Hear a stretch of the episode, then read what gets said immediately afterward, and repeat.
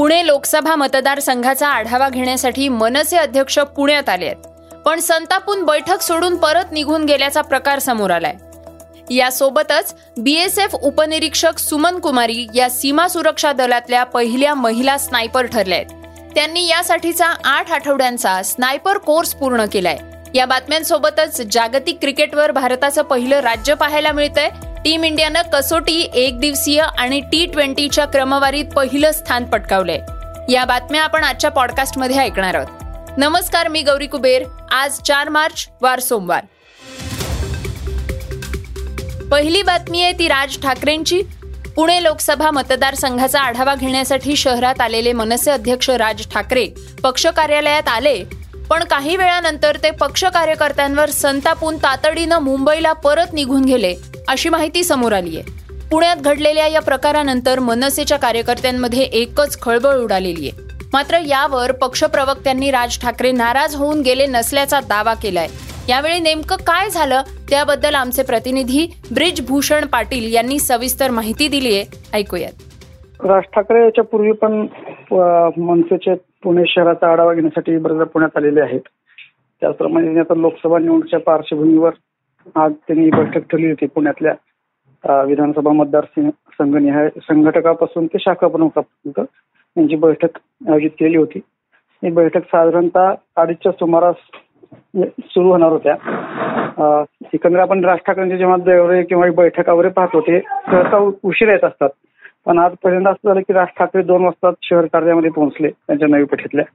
तेव्हा तिथं काही मोजके राज्यस्तरावरचे चार पाच अधिकारी आणि इतर काही कार्यकर्ते उपस्थित होते. राज ठाकरे थोडं बसले पण कार्यकर्त्यांची आणि पदाधिकारी त्यांना दिसत नव्हते जास्त. पण हे बैठका वेळेवर सुरू होत नव्हते त्यांना बराच वेळ बसावं लागलं. त्याच्यामुळे ते थोडेसे तिथे चिडले ते सगळे. आणि मला कशासाठी इथं बोलवलंय असं ते पदाधिकाऱ्यांना विचारलं. आणि त्याच्यानंतर ते तडक तिथून उठले आणि गाडीत बसून ते थेट मुंबईच्या दिशेने रवाना झाले. एकंदरीत लोकसभा निवडणुकीची तयारी करत असताना ते स्वतः पक्ष करत आलेले असताना तिथं कार्यकर्ते आणि पदाधिकारी नसणं हे त्यांच्यासाठी कदाचित नक्कीच पक्षप्रमुख म्हणून त्यांना ते आवडले नसणार आहे. आणि पण ह्याच्यावर त्यांचे जे प्रवक्ते आहेत योगेश खैरे यांनी मात्र साहेब काय आमचे रागवलेले नव्हते असं त्यांनी खुलासा केलेला आहे. त्यांचं असं म्हणणं आहे की त्यांनी काही लोकांशी चर्चा केली पण त्यांची तयारी समाधानकारक वाटली नाही. ते म्हणले की तुमच्याकडे आकडेवारी कमी आहे माहिती अपुरी आहे. तर तुम्ही आणखी याच्यावर अभ्यास करा व्यवस्थित माहिती आणा. राज्यात लेवलचे जे पदाधिकारी आहेत पुण्यातले त्यांच्याशी तुम्ही चर्चा करा. आणि त्याच्यानंतर माझ्याकडे तुम्ही बैठकीसाठी या असं त्यांनी सांगितलं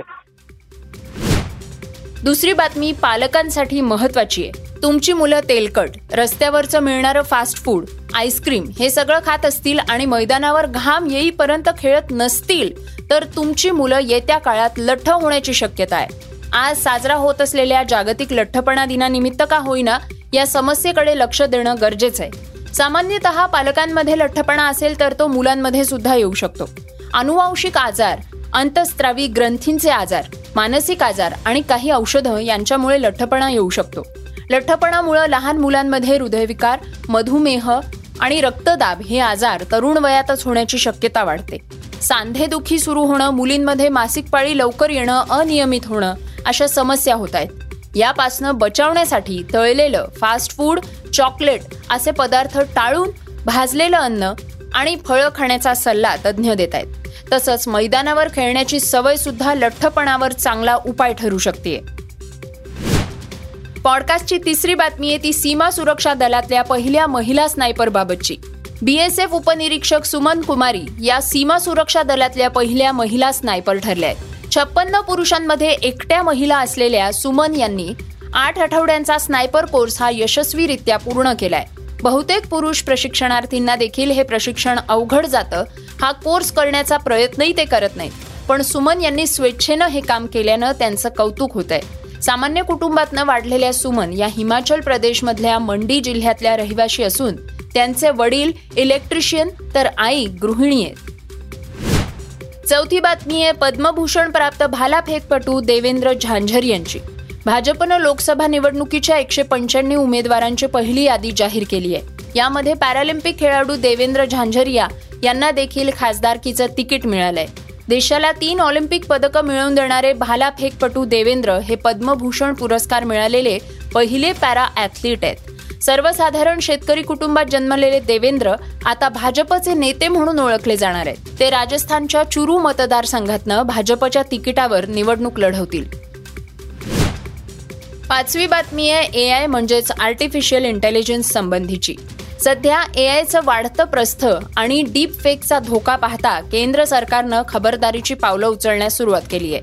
मोदी सरकारच्या इलेक्ट्रॉनिक्स आणि आय टी मंत्रालयानं टेक कंपन्यांसाठी एक ॲडवायझरी जारी केली आहे. त्यानुसार भारतात कुठलंही ए आय प्रॉडक्ट लॉन्च करण्यापूर्वी कंपन्यांना सरकारची परवानगी घ्यावी लागणार आहे. ए आयचा होणारा गैरवापर टाळण्यासाठी हे पाऊल उचलण्यात येत आहे. यामध्ये ए आय कंटेंट डिटेक्शनसाठी नवा नियम दिला असून त्यानुसार ए आय आधारित कंटेंट अपलोड किंवा शेअर करताना त्यासोबत मेटा डेटा किंवा अन्य ट्रेसेबल गोष्टींसोबतच तो शेअर करावा लागणार आहे. त्यामुळे डीप फेक किंवा फेक न्यूज शेअर होत असल्यास त्याचा सोर्स आता शोधता येणार आहे. पॉडकास्टची सहावी बातमी आहे ती क्रीडा विश्वातली. क्रिकेटच्या तिन्ही फॉर्मॅट्समध्ये आपल्या टीम इंडियाचंच राज्य पाहायला मिळत आहे ऑस्ट्रेलियानं रविवारी न्यूझीलंडवर मात करत कसोटी मालिकेत एक शून्य अशी आघाडी घेतली होती. या विजयासह जागतिक कसोटी अजिंक्यपद स्पर्धेच्या गुणतालिकेत न्यूझीलंडचा संघ खाली घसरलाय. तर दुसऱ्या स्थानावर असलेल्या भारतीय संघाला आता पहिलं स्थान मिळालंय. तसंच भारतीय क्रिकेट संघ आय सी सीच्या एक दिवसीय आणि टी ट्वेंटी क्रमवारीत सुद्धा आधीपासूनच पहिल्या स्थानावरच आहे. जागतिक कसोटी अजिंक्यपद स्पर्धेच्या ताज्या गुणतालिकेत भारत पहिल्या न्यूझीलंड दुसऱ्या आणि ऑस्ट्रेलियन संघ तिसऱ्या क्रमांकावर आहे. मात्र या पहिल्या तीन देशांच्या विजयाच्या टक्केवारीत जास्त फरक नाहीये. त्यामुळे आगामी काळात देशांच्या क्रमवारीत चढ उतार होण्याची शक्यता नाकारता येत नाही. शेवटची बातमी आहे मार्च महिन्यात नेटफ्लिक्सवर पाहायला मिळतील अशा मालिका आणि चित्रपटांची. मार्च महिन्यात बॉलिवूडमधनं वेगवेगळ्या सेलिब्रिटीजचे चित्रपट रिलीज होत आहेत. यासोबतच नेटफ्लिक्सवर एक मार्च रोजी मामला लीगल ह्या नावाची एक सिरीज तसंच spaceman Holmes and Watson Spiderman far from home spider homecoming आणि बर्डर्स ऑफ प्रे या मालिका देखील प्रदर्शित झालेल्या आहेत. तसंच नेटफ्लिक्सवर सात मार्च रोजी द जंटलमॅन आठ मार्च रोजी दमसेल अँड बॅकअप प्लॅन दहा मार्च रोजी ब्लॅक ॲडम अकरा मार्च रोजी यंग रॉयल सीझन थ्री तेरा मार्च रोजी the Lord of the Rings the Return of the Ring आणि पंधरा मार्च रोजी मर्डर मुबारक नावाचा चित्रपट प्रदर्शित होणार आहे. श्रोत्यांनो हे होतं सकाळचं पॉडकास्ट हे पॉडकास्ट तुम्हाला कसं वाटलं ते आम्हाला नक्की कळवा. याला रेटिंग द्या आणि इतरांना सुद्धा रेकमेंड करा. तर आपण आता उद्या पुन्हा भेटूयात. धन्यवाद. Script and research Rohit Kanase.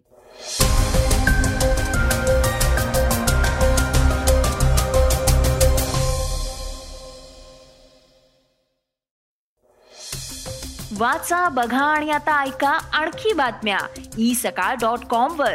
तुम्ही हा पॉडकास्ट ई सकाळच्या वेबसाईट आणि ऍप वर सुद्धा ऐकू शकता. विसरू नका या पॉडकास्टला आपल्या आवडीच्या पॉडकास्ट ऍप वर सबस्क्राईब किंवा फॉलो करायला.